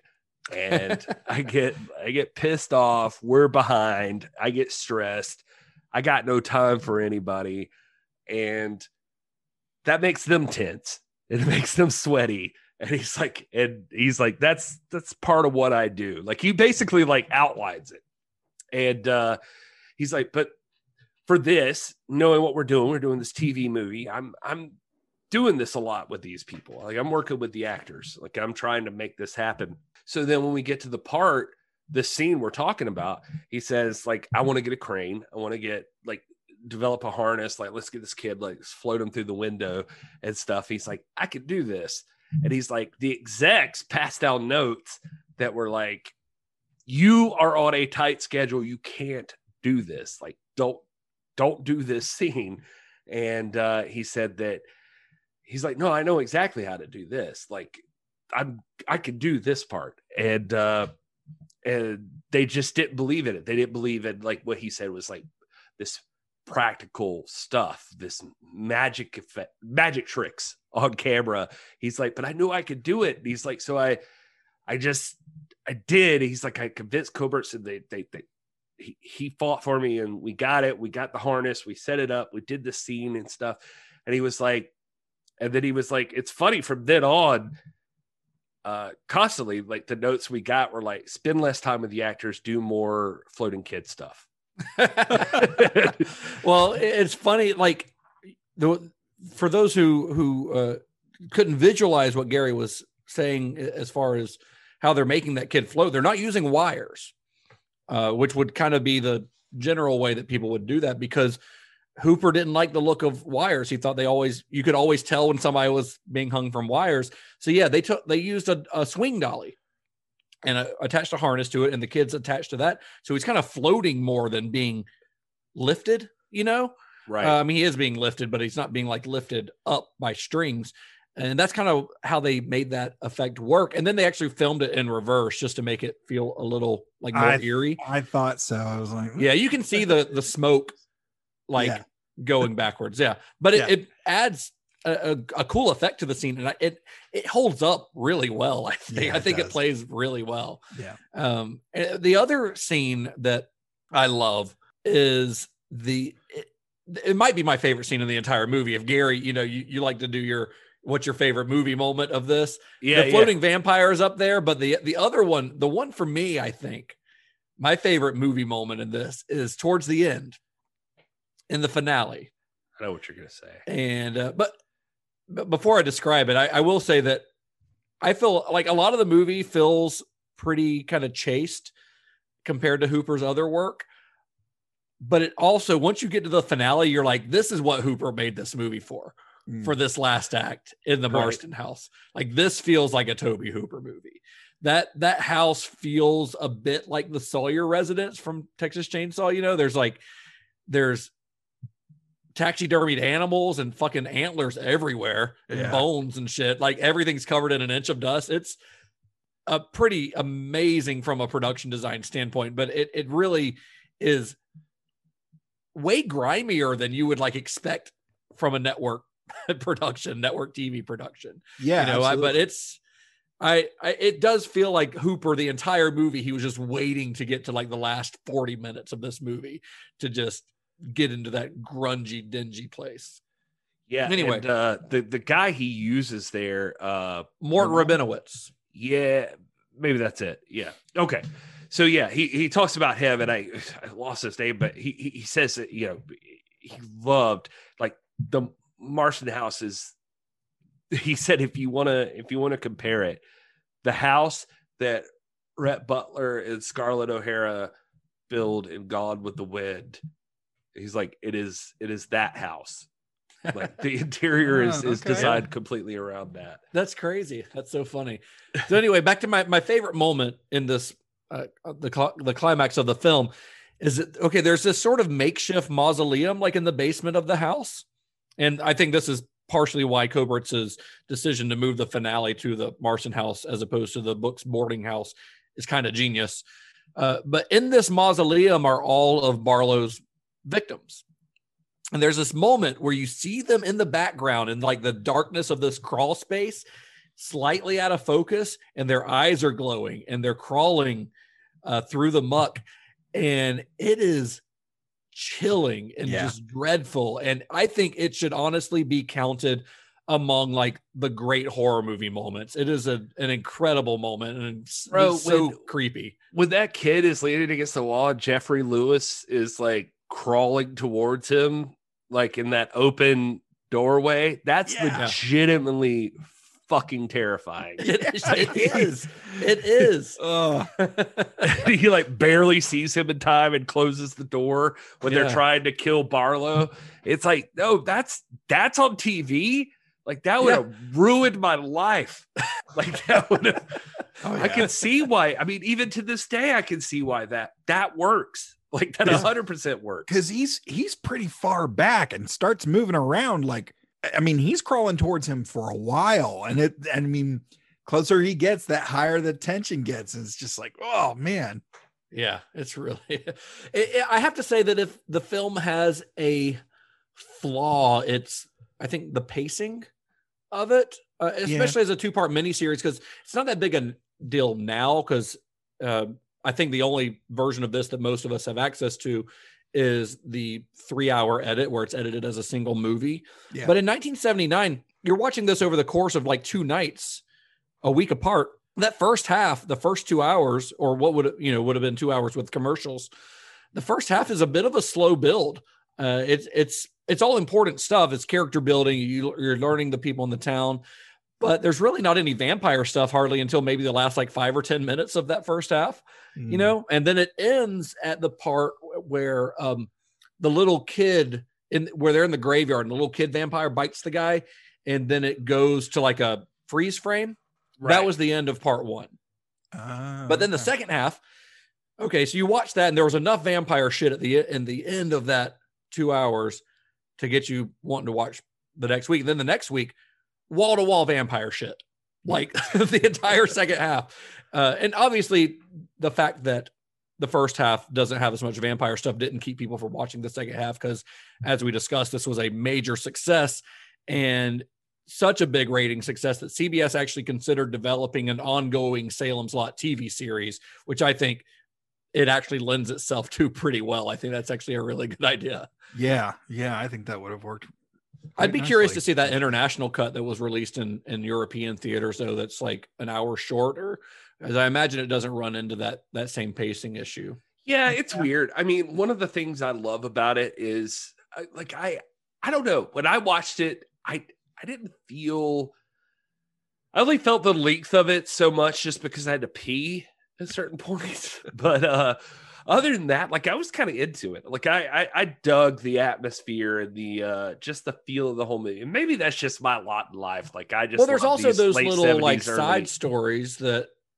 do keep you engaged, even when it's they don't involve vampires. You know, Yeah, and, and he, I mean, Tobe clearly he, he cared about the characters and and enough so that you also cared about it. He also cared about uh again, this is you know just just from seeing some stuff of him talking about it, just the idea of he cares about keeping you engaged.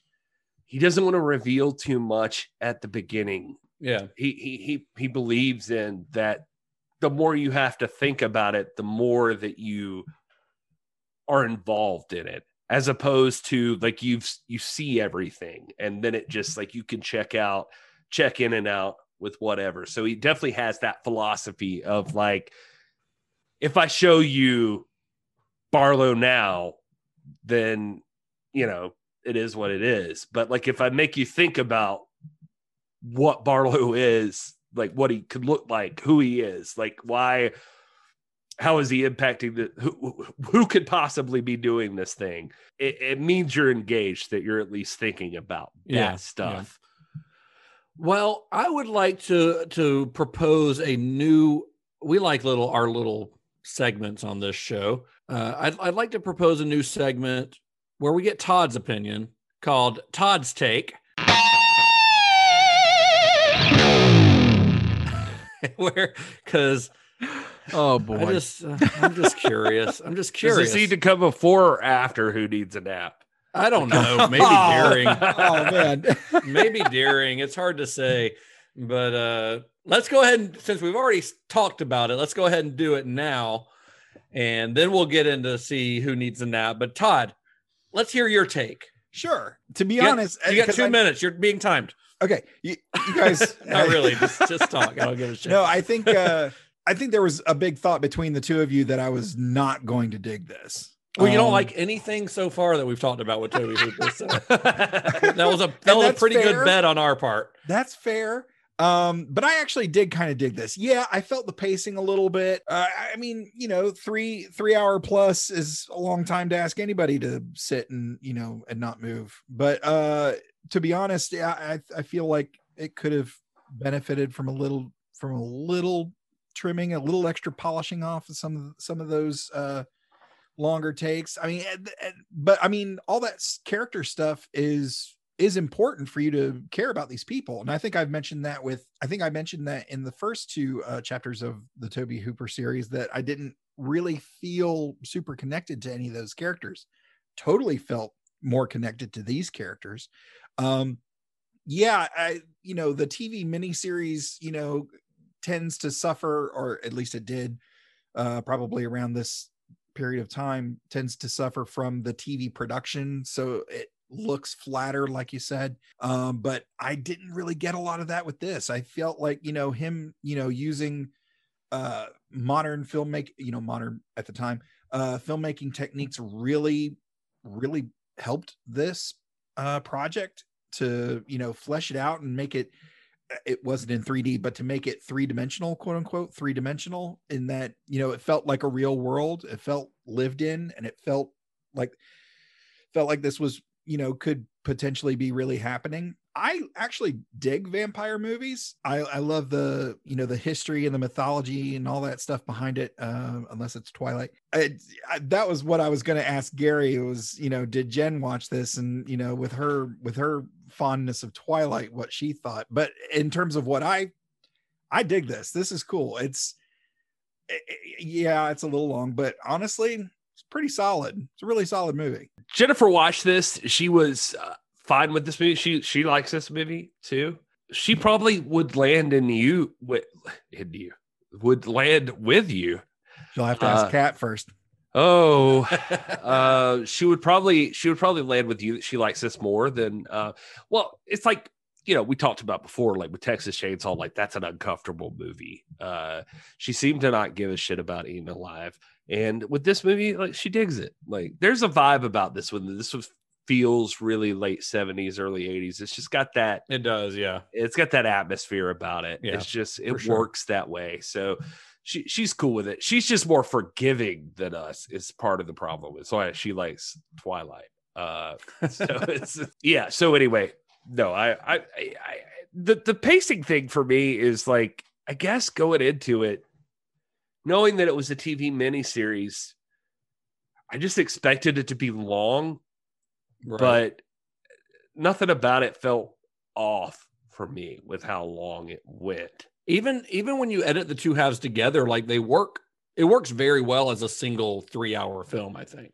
There are certain things like don't get me wrong, I'm not just like blowing this movie. There there there are things about it that like yeah, I think the weird shot of like the kid biting uh what's his uh Geoffrey Lewis's neck when he falls on the coffin and like it just like freeze frames and like closes in on it and stuff like that. Yeah. Some of that's kind of cheesy. Well, that, that was the end of that first half. So then, you know, it would have cut done that and then credits and you know, yeah, But but there's some of that that stuff though that doesn't work for it times? as a movie. it does it it does it during commercial breaks on a couple of other occasion. Yeah. Okay. Yeah, there's some of that, and you know, the, like the first real time you get to hang out with Barlow, and he like bangs the kids' parents' heads together. It's just kind of like it's relaxed. It's like, it is a little slapsticky. yeah, you're like, dude, you you made Texas Chainsaw. Like, you know how to do this better than this. But I guess Right, he's right. just kind of pulling back a little. But then I stand by the fact that there are the scenes like the kid floating through the window and uh the crawling towards the open doorway that I'm just like, God dang, this is creepy now, Yeah. much less in 1979 or whatever. Like this I gotta I gotta imagine that the list of possible killing scenarios for Barlow to be to kill the two the two parents. I gotta imagine that list what must have been really long, and then they were just, well, and like the studio or executives kept sh- you know shooting stuff down of like oh standards and practices isn't going to go for that oh they're not going to go for that one either and then somebody was just like well why don't we just have them bang their heads together like yeah, why don't Three we just Stooges. pretend this is a uh, Three Stooges thing? And Yeah. Hooper Well, did what's it. almost sad about that is and he could have Hooper's just like, done it off what? Fuck you screen. guys, I am going to do that. yeah What's even crazier is that like he could have done it off screen is the thing that Tobe Yeah, Hooper is like true. really great about. Like he could have just been like made a crunching sound or something and not Yeah. shown anything, and it would have probably worked. Like he's very skilled at that sort of thing. Like with Texas Chainsaw, you don't see anybody just like completely get gutted in the middle of the movie, but you fucking know it happened. Yeah, And, yeah. uh, so Well, Gary, I, I do have to wonder what some uh, modern day internet, you know, crit we'll call them film critics, modern day film critics on the internet uh, have had to say about this because this feels like one that maybe there are going to be some haters out there. There are there are definitely some haters, and uh, there are some people that uh, have like decently just like well thought out reviews of it and that sort of thing. But you know, a lot of people love Stephen King, so as you can expect, if somebody reads Stephen King and then they watch this movie, well, then it, somebody's going to need a nap.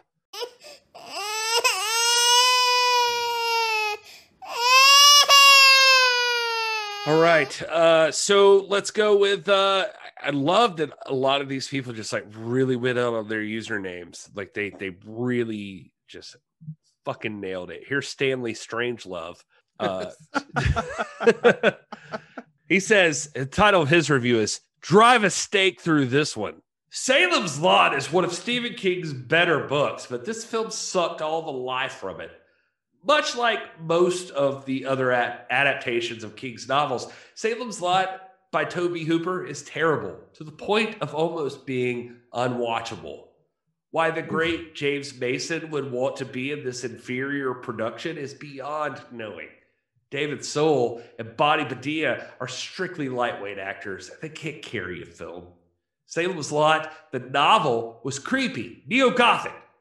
It was a work about vampires. Salem's Lot, the film, is a dull, neo stupid example of film vapidness. Hooper has never made a good film in his career, and Salem's Lot is just another example of his cinematic incompetence. My rating, total dud. total dud out of 10 Love. Total dud out of 10. okay Worst hoary, hoary, worst, worst horror movie ever from Bill the Butcher two three one. Bill the Butcher. Bill the Butcher It's, two three it's actually Daniel Day Lewis. Actually- that's, why- that's his screen name. oh god Without a doubt, this has been the worst, most stupidly, ridiculously cliched, laughable horror movie I have ever seen. this is in all caps Emphasizing this, it, it ever was in all caps. Seen had six exclamation points afterwards. Ah. well, obviously, that line sums up what the rest of this review is like. Now, don't get me wrong, I'm a big fan of Stephen King and his adapted movies like Rose Red, The Shining, Pet Sematary. A lot of people thought Pet Sematary was crap, but any horror movie, even Hollow Man, is better than this. Wow. To start with, the vampires look so fake that I laughed when I saw the first one. To be honest, me and my friend laughed through the entire movie. The horror in this movie is also laughable, like when you see the hand come up, the camera freezes and zooms up on it. How tacky. The final vampire is the funniest because he is a blue rat looking thing. One scene, a lot of people on the IMDb have been saying was the scariest, was actually, you guessed it, the funniest. The blue rat guy appears in a guy's prison cell and goes, wah, wah. I cracked up. I told my friend we should have turned it off. Anyway, this movie entertained me because it was so hopelessly stupid and should be classified as a comedy. It's the worst horror movie ever, prime time. Zero out of 10. Terrible. Prime time. He, he wrote that. He wrote Well, all the fact that the worst first horror movie ever, period, prime time. All caps. There are there are two moments in that review that I uh, immediately question this guy's taste. One is that the first Stephen King adaptation he mentions is Rose Red, which is a, a not an adaptation. It was an original screenplay, but very odd one to bring up. And also, of all the horror movies you could have compared this to in all of the history of cinema, you brought up Hollow Man. Even Hollow Man. All caps. Uh, seven exclamation points after it. I got two more. Let's keep going. Uh, Travis T says, I would not recommend this movie to anyone for any reason. This is from Amazon.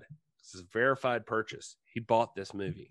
This was such a disappointing movie. It has a runtime of three hours, which is long to begin with, but when you added the fact that the characters have no development at all, the movie seems to jump from scene to scene with no real reasoning or explanation for why there was a scene change with absolutely no setup. The whole movie felt like the director had no real idea how to start or end a scene and just started and ended scenes with no fluidity whatsoever.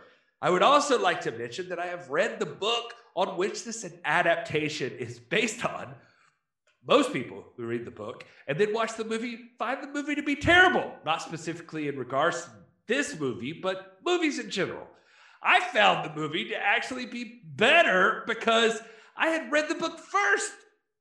The reason being, if I had read the book first, I would be quite confused during a lot of the scenes because the directing and writing of, for a good amount of the scenes is so horrendous. It is very difficult to even understand what or why something is happening without the context of the book. I understand that I sound like one of those annoying people who can't stop berating a movie just because the book is so much better, but I really don't mean to come off that way. I can truly say that this movie is actually worse if you don't read the book first, which is almost never the case when dealing with book to movie adaptations. I don't ever really review movies, so this might not be totally well written, but I hope people get the idea. This movie, it's beyond trash. If you find the premise of this movie intriguing, I would recommend the book. And if you can't be bothered to read the book, then I would opt out of reading the film's plot summary on Wikipedia. But it's more thrilling than this movie. I tried to give that like a sympathetic voice. All right, one more, and I'll swear I'll stop. Paul Petchula.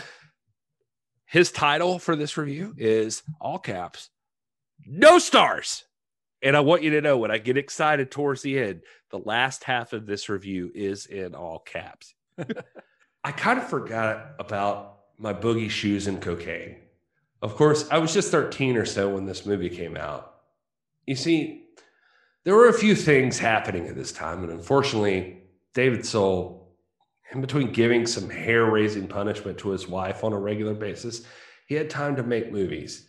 Now, I don't hate David Soul.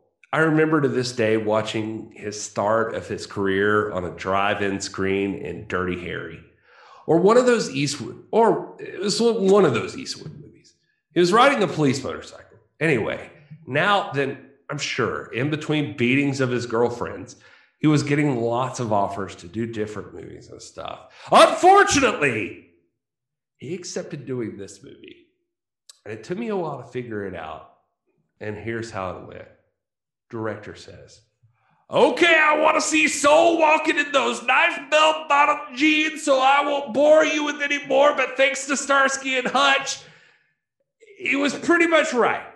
And then the people at that time knew that you delivered a pretty good right hook to your gal. Well, this was a plus. It was street cred for the time. Jesus, this makes me feel even older. So I would recommend seeing this if you really want to see severe action like David Soul walking from his car to the real estate office, because that's about as good as this shit gets. It goes downhill from there. I watched this idiotic movie for exactly one hour and three minutes, at which time the action had heated to its peak as the first dark scenes began.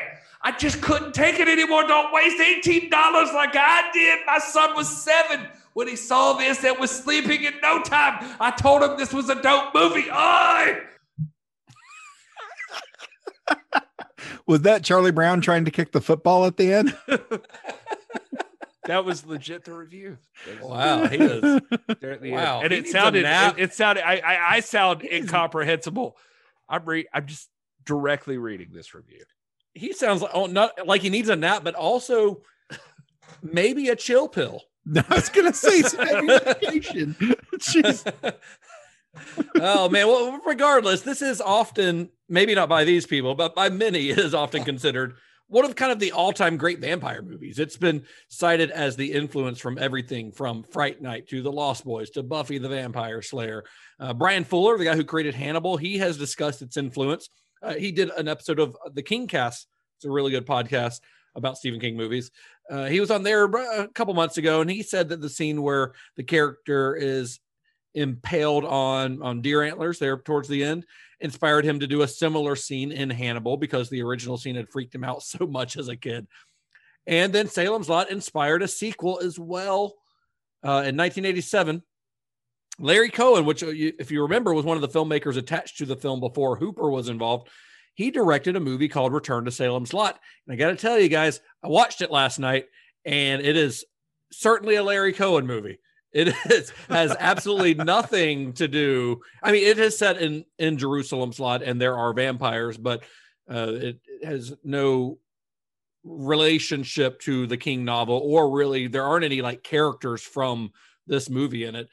But um, it's got Michael Moriarty doing that weird thing that he always does in Larry Cohen movies, and it's got some pretty fun uh, gore and creatures. There, there are there are blue vampires in it that kind of look like Barlow, but they're kind of um they're big prosthetic, like rubbery mask looking. I don't know. You should watch it. It's it's really weird and it once again in in spoiler, but in the the town of Salem's Lot burning down, which doesn't that happen in this movie. Well, they burned down the house. A lot The house. down. Yeah, the house burns Anyway, down. um it's it's worth checking out it was n- it was not like a mini series it's a s- regular movie and i think it got like a like a small limited theatrical release but it was basically straight to video you know uh, anyway if you like larry cohen it's a, it's it's worth checking out if you like his weird form of filmmaking which i i personally do so i enjoyed it but so then in 2004 another adaptation of the king novel aired as a two-part miniseries on tnt this time starring Rob Lowe as Ben Mears and Donald Sutherland as Richard Straker and James Cromwell as Oh, Father Callahan. How about that? Yeah. And and Rutger Hauer as Kurt Barlow. So obviously Sold. yeah. so And they're doing the the thing where Barlow is more of like a, a count, you know, he's not like a monster. So yeah, that makes call- sense. I mean, you yeah. don't use Rutger Hauer if you're not going to use Rutger Hauer. I read some stories about it where like Rutger Hauer uh, would have like he would show up and he had like like one day he showed up and had this big speech his character was supposed to get give and he comes and instead decides he's going to do like the thing he did in Blade Runner where he's just going to make shit up on the spot. So he has this big soliloquy and he just starts talking about being a cowboy, which doesn't make any sense. He's a German count who's been turned into a vampire. And then the director's like, all right, for the next take, can you just do the script? And he didn't know any of his lines. And they ended up, this is from a story that Rob Lowe told uh, in an interview. So they ended up having to like hold uh, like cards up off screen for Rutger Hauer to read for, the, for his big speech. That is fucking nuts. Didn't he Yeah. also do the uh Argento Dracula? Wasn't that Rutger Hauer? Mm, yeah, I think he is in the Argento, the Dracula 3D or whatever. Yeah. Yeah, yeah. Wow. I mean, he kind of looks like a vampire. All right. honestly. Well, yeah. I mean, I guess at a certain point, you just feel like you're Rutger Hauer, and you're You like, can do whatever the fuck you I'll want. say what I feel like saying. So, Yeah. sorry. And then as as recently as 2019, it was announced that a new theatrical film based on the novel would be made. Uh, they've got Gary Dauberman who wrote it, chapter one and two, you know, and then James Wan producing. And Dauberman's actually been announced as a director. He was announced uh, last April, April 2020, that he'd be directing. Which I don't know that he's ever directed. I think it, he's mostly a screenwriter. I believe this might be his first directing gig. But yeah, it seems like we've got another Salem's Lot on the way. So we'll see how that that plays out. But there's a weird thing with like people that just really the, love to romanticize the idea of vampires and i feel like this is especially I mean, you know i don't know like it just felt like at the time probably the biggest vampire you would have known was like people would have known maybe nosferatu but dracula is obviously the vampire of choice right. and there's a romanticism involving Dracula, just like how he acts. So it's a it's a step I feel like to portray the vampire as just a monster. And I think that Tobe Hooper like leaned into that. Like in the beginning, I talked about like he just felt like Stephen King got more of what a vampire was, and even later, and and maybe you were going to touch on this, but like it even seemed like Steve, Stephen King got it. Like he he was he was kind of cool with what what Hooper did here. That the vampire is a parasite. Like it's a it's a thing. Like it's more believable when it's a monster. I mean, I think this carries over to guys like Guillermo del Toro when they do things like the Strain series and stuff Yeah. like that. I don't know if it, uh, many people have watched that, but that like I enjoyed that series and and it was very much like it's a virus and it's a it's a gross thing more than it's like uh Yeah. you're a fancy pants dude who just like drinks blood and gets cool about it. Like it's Yeah. Uh, uh, yeah, you're right though. Stephen King was a fan. I mean, this is often spoken of as like one of the better Stephen King adaptations, but Stephen King said that uh, the movie exceeded his expectations for what they could get away with on television. He was a big fan of Hooper's version of the story. And as for Hooper, uh, the success of the miniseries really felt like the victory that he'd been waiting for after the disappointments of Eaten Alive and, and The Dark not really happening. He said, is a quote, this is a quantum leap for me. It's a major studio production. I'm working with a fantastic cast and crew, and Kobritz is wonderful. This is a first for me.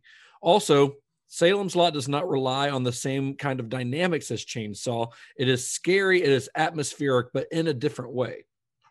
And that last point is kind of notable because Texas Chainsaw Massacre, you know, is undoubtedly a masterpiece to most people, except for one of our co-hosts. but it's not a mainstream film. You know, it it's with by with this movie by successfully creating a polished studio-backed film like Salem's Lot, Hooper showed that he could kind of work outside of the low budget exploitation fringe cinema world of Chainsaw and Eaten Alive. The Salem's Lot is a traditional horror film. It was created to satisfy mainstream audiences who were staying at home to watch a movie on a Saturday night. That's a big jump from where he started and where he his career seemed to be going. By working with a significant budget, a professional crew, big name actors, and a producer that knew what he wanted, Hooper proved that Texas Chainsaw was no fluke. He could deliver the goods. This guy was not like a one hit wonder. And so fans eagerly awaited what he would do next. And what he would do next was a film that was kind of made to cash in on the then burgeoning slasher movie subgenre. But in typical, you know, Tobe Hooper fashion, it, he didn't get there without a few bumps in, in the road along the way. Uh, but next week, that's what we're going to talk about. We're going to talk about the story of that film, which is Tobe Hooper's 1981 slasher movie, The Funhouse. Yeah, I can't. I, I was trying to like bounce it around in my head. Like what what's sad about Tobe Hooper is that uh so far it's been like I just want to make movies. Like that's all I care about. Yeah. I just I just want to do that. Okay, well, it's not easy. The uh to break through that glass ceiling. That's not like a easy thing to do. But found if you do a niche, like that's the way to go. I'm gonna create. I'm, I'm gonna do a horror movie because like horror seems hot right now, and then people were like, he well, Tobe goes and does a horror movie, and then people are like, "Fuck, man, that's fucked up." Like that's kind of cool. Like you did it, man. You fuck some people up, and all right, you come on to L.A. All right, here you are, and then he makes Eaten Alive, and people are like, "Man, dude, you need to calm the fuck down." Like that's not not not not too much horror. Don't get Yeah. weird. Don't get like crazy people weird. Like, like let's let's dial it back a little bit. We like what you did, but we don't want you to do it again. Yeah, don't do that we, we want. Can can you somehow make that kind of money for us without doing that again? so he finally like lands like Salem's Lot. And it's the first time it feels like for Tobe Hooper, he's just been like, I'm on TV. I gotta keep it cool. I gotta keep it cool. But like, I know a trick here and there, and blah blah blah. And people are like, that's not gonna work. Oh shit, that does work. and like, you know, they're they're cool with him a little bit. Let- Let's balance this out. like Yeah. that's uh maybe maybe we're working. You know, the next thing you should do is a slasher movie because that's that's the shit. That's the Yeah, shit. you got to do a slasher now. You know, and and and by the way, I mean, and everything I've seen of him, even at this point, I mean, he he just he talks about it in interviews. Like I know, I know when and where I got pigeonholed. I know that I'm a genre filmmaker, and it's not. You know, you talked about him being the most chill guy in the world. It's, it's like sad and and cool at the same time. Like he's just like, you know, I get it. Like it's he's Well, it like, just you sounds know, like he wasn't disillusioned by anything. Like he had a firm grip of who he was and what he was doing, what he was making, what he enjoyed. And all, Well, he and as he went along, it seems like horror what people were willing to pay for. So Yeah. Well, well, his thing was is like literally I saw an interview before we did this podcast where he talked about that like it's not a bad job. I'm happy to have this job. Uh you can switch what people think of you if you want to take like 25 years in between pictures. But if you want to make a living, if you want to do your job, like they're going to come to you when they know you can make this happen. And mm-hmm. that's what I that's what I am. And yeah, he, so- it's kind of like that that compartmentalization thing you talked about earlier. Like he always focused on just what movie needed to be made. He was never concerned with like some filmmakers the overall scope and how people are going to view your entire career. It was just all about the movie, what was being made right now, not what was being made later or what people are going to think about your legacy down the line. It was just about the next job. Well, it, mm-hmm. it's so it's so funny. Like you you summarized it like that, and I and I we were kind of talking about that, but I think we even mentioned that on an earlier earlier episode where he just like he said, you know, to a fault, probably a lot of directors look at these things like as a whole, what am I doing? And he was just, what can I get hired for? This is my job. I'm Yeah. going to do my best at this thing. Like you said, maybe to a fault. Didn't always work out for him. Yeah. unfortunately. But we'll we'll get back more into Tobe Hooper's story next week. Uh, thank you for joining us for part three of the tragedy of Tobe Hooper. Uh, if you want to follow along, if you want to watch the Funhouse along with us, head to cinemashock.net. We don't, you can't watch it there, but you can find links to where you can watch it legally. Uh, it- it's in streaming in a lot of places, so it should be pretty easy for you to find. It's also a really rad uh, Shout Factory uh, Blu-ray of it out there that you can get for a pretty decent price. You can also follow the show at cinema underscore shock on Twitter and Instagram. Go uh, like us on Facebook, follow us everywhere, and you know, rate, review, and all that stuff. Share us with your friends. And uh, you guys want to tell everyone where you can be found on the internet? Share us with all of your friends. I love your friends. Please share Yeah. us. We want them Uh, to love us. We need love, their love. Have them love us as much as we love you. That's that's the real important thing. I am at this is Gary Horn on everything, and generally speaking, I've earlier in the day I've consumed less alcohol, so uh, so my tweets will be more coherent, and I'll I'll give you like something from like Marcus Aurelius or something like that. But then, like later in the night, you want to get me fired up about politics or something else, Twitter Wild. You got to get on there. Derek Gary did not get in did not get in political arguments on Twitter. I, I try not to genuinely. It's a bad idea. I try not to, but people always got something to bitch about on Twitter. No, no, I'm I'm generally happy on Twitter.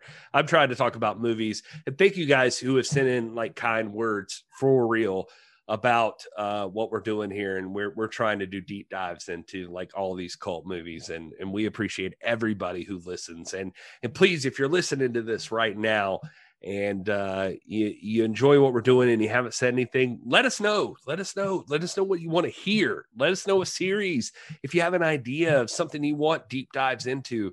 We Yeah. are so open to those those concepts. We will, we want to hear what you got. So anyway, at uh cinema underscore shock, that's where you should send those. Yeah. Todd, how about you, man? Uh, you can follow me trying to be funny at uh, at Mr. Todd A. Davis on all the socials, and I have a little uh, Star Trek podcast that's just getting off the ground, and you can uh, hit me up there at Computer Resume.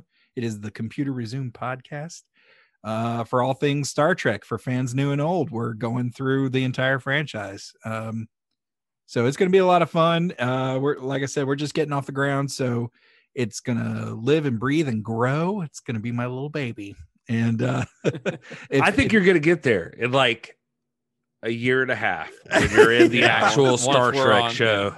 yeah. I wanted to mention one other thing in, in, in the discussion of the movie that I forgot to mention, and I, I just want to throw this in real quick.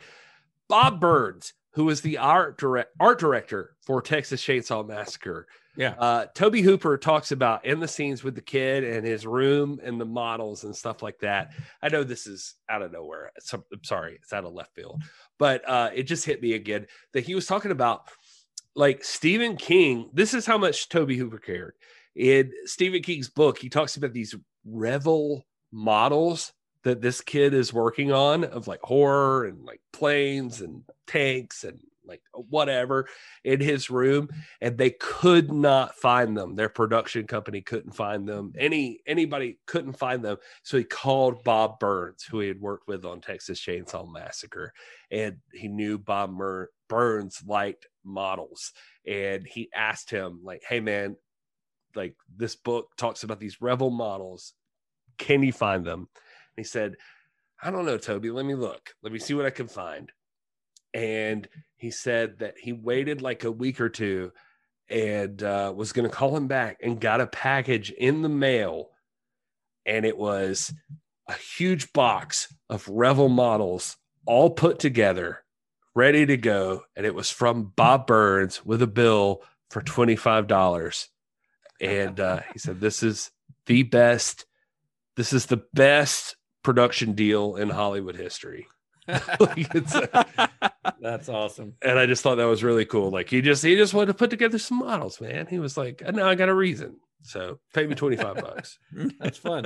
That's cool. Well, I'm at Justin underscore Bishop on Twitter and Instagram and Letterbox. Are you guys updating your Letterbox? I'm I'm doing terrible at it, man. I I, I gotta really get on Putting it. it on the to do list. I'm trying to get people to just. I paid again for another year of letterbox and I'm just a still not- You're a patron. That's like fifty bucks a year. well, I, I switched it to like uh, Pro. pro. The pro. I That's what I switched it to pro. What's the benefit of pro?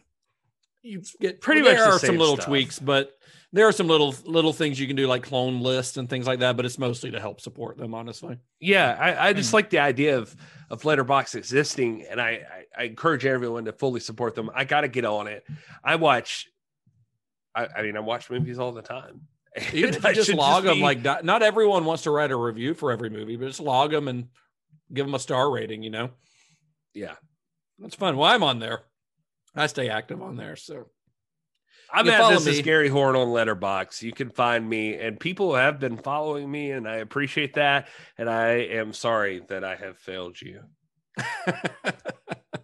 well, until next week. Texas Chainsaw Massacre has a 1.5 star rating from Todd. I just want, I just want to throw that. Out. It does. It does. 1.5 stars. The Texas Chainsaw Massacre. Todd gave it 1.5 stars. Hey, Todd, we got some homework for you. Oh boy, what what do you got? top 10 horror movies of all time. Your Oh, top boy. 10 horror movies, your top 10 favorite horror movies, or what you think are the 10 best horror movies What- of all time. Those are two different lists. So be be specific. Am I No, I think what it I should think be- are I think it should be- or my favorites? I think Uh, I think whatever there is you- a series for this show that revolves around like Todd writing down right now what are your top 10 favorite horror movies. Like, I'll give you till next week when we record next episode. Okay, but my favorites or what I Top think are the 10, top 10. whatever the fuck you think top 10 God means. damn it. what write are list. your favorite horror movies? Okay, my top 10 favorite horror movies. Okay. Yeah, and maybe maybe we can make a whole series out of what Todd's favorite horror movies are, and we can just run through. That's your homework for next week. Okay. I kind of like that. I kind of think that's fun. Let's see what it, what what does it take to get Todd's goat? Like what? It, that's a Halloween reference. I don't know if you've seen that, Todd, but it's one of my favorite movies. That's a good God one. It, it. it should be on your list, but we don't know if it will be. Oh, Anyway, until next week, May the wings of liberty never lose a feather. and be excellent to each other. Johnny has the keys. Give them to the master. I fucking hate this. I hate all of it. All right. Deal with it. Hey, if you're going to give me homework assignments, you got to deal with Johnny has the keys.